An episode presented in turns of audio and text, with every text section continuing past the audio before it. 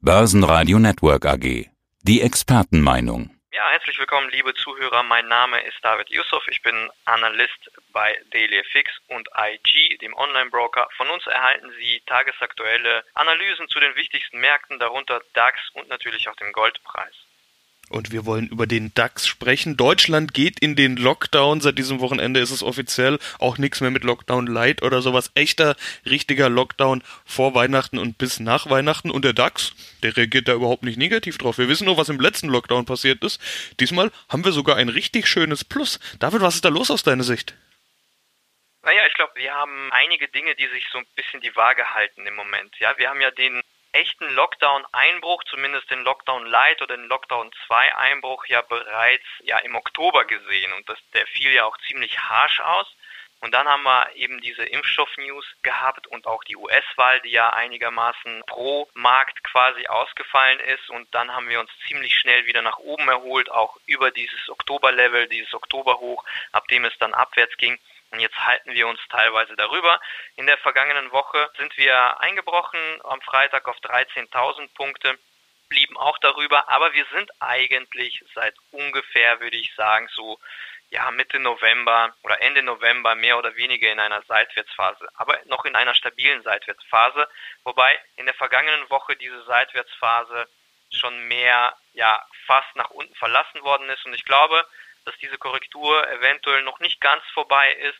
Ich glaube auch, dass es schwierig werden wird, jetzt nochmal auf neue Hochs zu steigen. Es kann natürlich sein, dass in den USA ein zweites Corona-Hilfspaket in dieser Woche irgendwie durchgeht oder man sich darauf einigen wird. Das könnte nochmal dem DAX ein wenig Stabilität verleihen. Ich glaube, jetzt so gegen Ende des Jahres, kurz vor Weihnachten, wird dann nicht mehr viel passieren. Und ich glaube eher, dass wir weiter seitwärts tendierend bleiben, wenn überhaupt. Das klingt aber nicht nach Jahresend-Rally. Das ist ja das, was man jetzt immer erwartet. Okay, wir hatten schon eine Rally, im Prinzip wurde das ja vorweggenommen. Aber was man in den letzten Wochen erhofft, ist ja immer eben genau diese Weihnachtsrally nochmal, diese paar Prozent, die am Schluss als Kühe oben drauf kommen. Sind die Bullen dafür nicht stark genug? Ich glaube, das Sentiment hat sich jetzt zunehmend einfach verschlechtert und wie du schon gesagt hast, einige Faktoren wurden bereits vorher eingepreist. Also zum einen eben die Impfstoff-News und zum anderen auch die US-Wahl, die quasi gut verlaufen ist, bezogen auf die nahe Zukunft jetzt für den Markt, zumindest was die Erwartungen anbetrifft.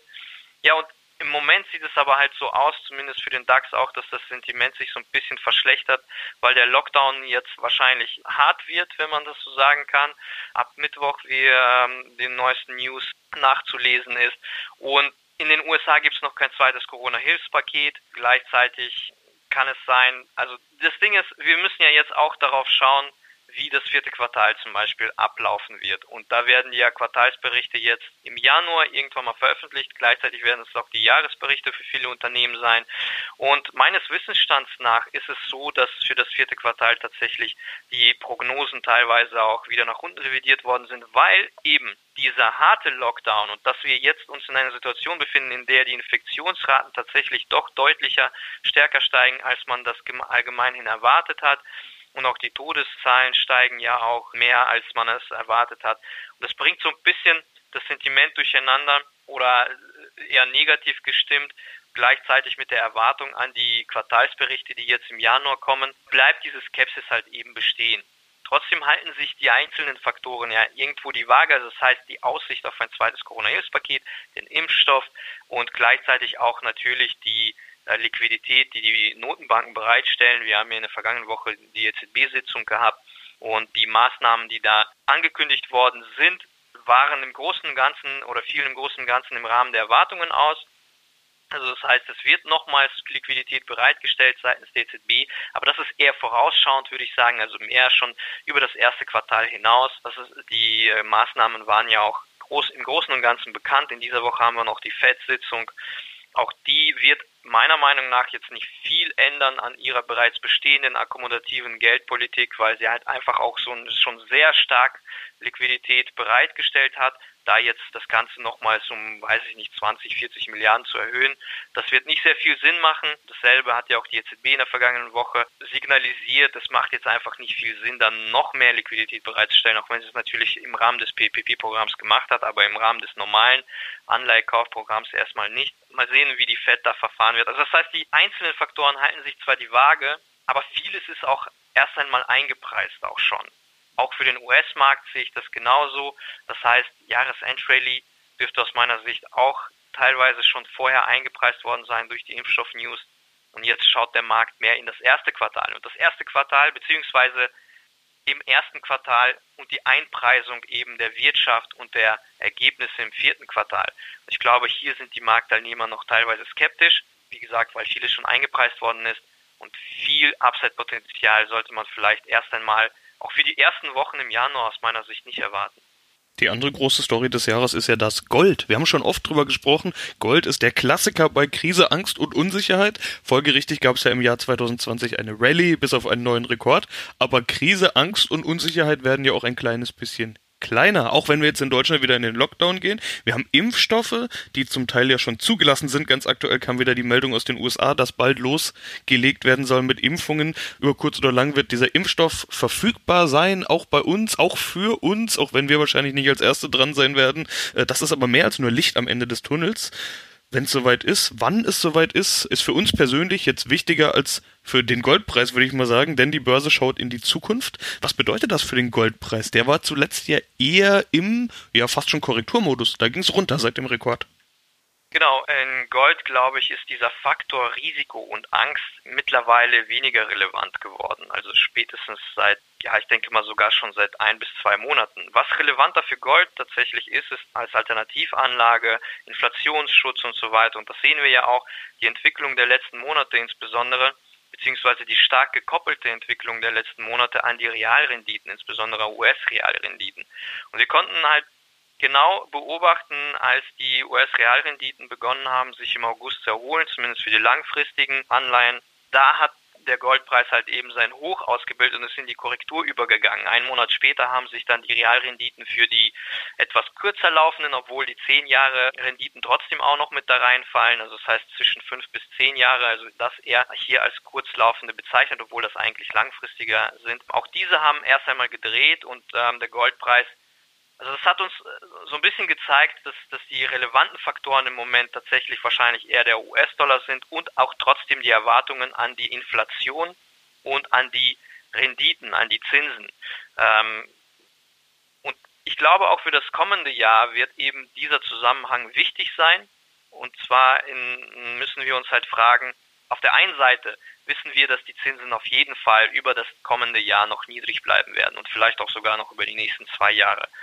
Also schauen wir mehr auf die Inflationserwartungen. Und hier ist es halt nicht so ganz klar, wo geht es hin mit der Inflation im kommenden Jahr. Es gibt gegenteilige Meinungen. Die einen behaupten, die Inflation wird überschießen, wie wir das noch nie gesehen haben, weil eben die Fiskalmaßnahmen so stark ausfallen, gleichzeitig auch die geldpolitischen Maßnahmen stärker ausfallen. Und das haben wir im Rahmen der letzten Krise eben nicht gesehen. Wir haben nur die geldpolitischen Maßnahmen gehabt, aber auf der Fiskalseite eher weniger. Und dadurch, dass halt jetzt beide Seiten Liquidität bereitstellen und auch eben viele Maßnahmen da jetzt angekündigt worden sind oder be beziehungsweise auch gestartet sind, erwarten viele Analysten, dass ähm, es mit der Inflation diesmal tatsächlich doch stärker ausfallen wird. Ob es tatsächlich so kommen wird, ist eine andere Frage. Wir sehen ja auch im Moment im Arbeitsmarkt, der muss ja auch mitziehen. Der hat doch letztes Mal schon nach der Krise nicht so wirklich anziehen können in Hinsicht der Lohninflation. Insofern blieb auch die Inflation insgesamt eher niedrig für die USA betrachtet, aber trotzdem hatten wir ein eigentlich ein stabiles Inflationsniveau irgendwann mal entwickelt. Und da ist halt für mich die Frage jetzt auch für 2021, wo geht es mit der Inflation hin? Ich persönlich tendiere eher dazu, dass wir zumindest eine stabile Inflation im Laufe des Jahres 2021 zu sehen bekommen werden. Also vielleicht jetzt nicht im ersten Quartal, aber ab dem zweiten Quartal und dann bis Ende des nächsten Jahres. Und das ist ein guter Grund aus meiner Sicht, dass die Realrenditen wahrscheinlich trotzdem noch ja reserviert bleiben werden, auch wenn sie sich zwischenzeitlich auch mal erholen können, weil die äh, Nominalzinsen vielleicht kurzfristig mal ansteigen. Aber insgesamt glaube ich, was man halt ebenfalls noch bedenken sollte, ist, dass wir uns ja über alle Laufzeiten hinweg bis 30 Jahre immer noch im negativen Realrenditenbereich befinden. Und solange das der Fall ist und wir nicht tatsächlich wirklich hochschießende Realrenditen sehen, aus welchen Gründen auch immer, glaube ich, dass der Goldpreis die Chance oder eine gute Chance hat, in seinem Trend zu bleiben. Ich will jetzt nicht sagen, dass der jetzt auf wirklich neue Hochs, Allzeithochs nach oben schießt. Wie gesagt, weil es noch nicht so wirklich klar ist insgesamt, wohin sich die Inflation entwickeln wird. Aber ich glaube, dass wir uns noch im Trend befinden und dass wir ja ungefähr so ab 1900 US-Dollar je Feinunze, wenn wir diese jetzt nochmals angreifen könnten und darüber hinwegsteigen im Goldpreis, dann könnte die Korrektur beendet worden sein und dann könnten wir tatsächlich nochmal vielleicht die 2000 nochmal höher ansteuern. Wir haben ja auch einen schwachen US-Dollar und es wird nicht erwartet, dass der US-Dollar im Jahr 2021 sich äh, sehr stark stabilisieren wird. Auch das ist eher ein äh, guter Grund für den Goldpreis stabil zu bleiben. Und was wir nochmal fundamental betrachtet, wenn wir uns auf die Angebot- und äh, Nachfragelage anschauen, dann wissen wir ja, dass der Goldpreis insbesondere durch die ganzen ETF-Investments im vergangenen Jahr bzw. in der zweiten Jahreshälfte stark angeschoben worden ist. Das heißt, die richtige physische Nachfrage, die hat noch ein wenig Nachholbedarf. Und insbesondere wenn wir einen Impfstoff haben, wenn die Lieferengpässe weniger werden, ähm, besteht halt die Erwartung daran, dass auch der physische Handel in Gold und die physische Nachfrage im nächsten Jahr weiter anziehen. Und das ist noch ein dritter Faktor, der den Goldpreis nochmal stabil halten könnte. Deshalb, ich glaube, trotz der Korrektur, die wir jetzt sehen seit August, die jetzt etwas größer ausfällt, glaube ich, dass wir im Großen und Ganzen trotzdem uns noch in einem Aufwärtstrend befinden, der intakt ist und dass wir in 2021 auch Stabilität sehen könnten.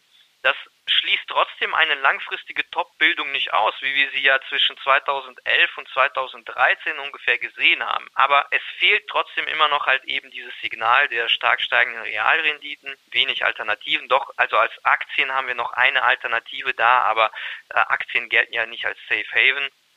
Insofern, ich würde auf der einen Seite zwar nicht ausschließen, dass wir uns in einer langfristigen Top-Bildung befinden, aber ich würde trotzdem nicht ausschließen, dass wir in 2021 immer noch eine gewisse Stabilität im Goldpreis sehen werden.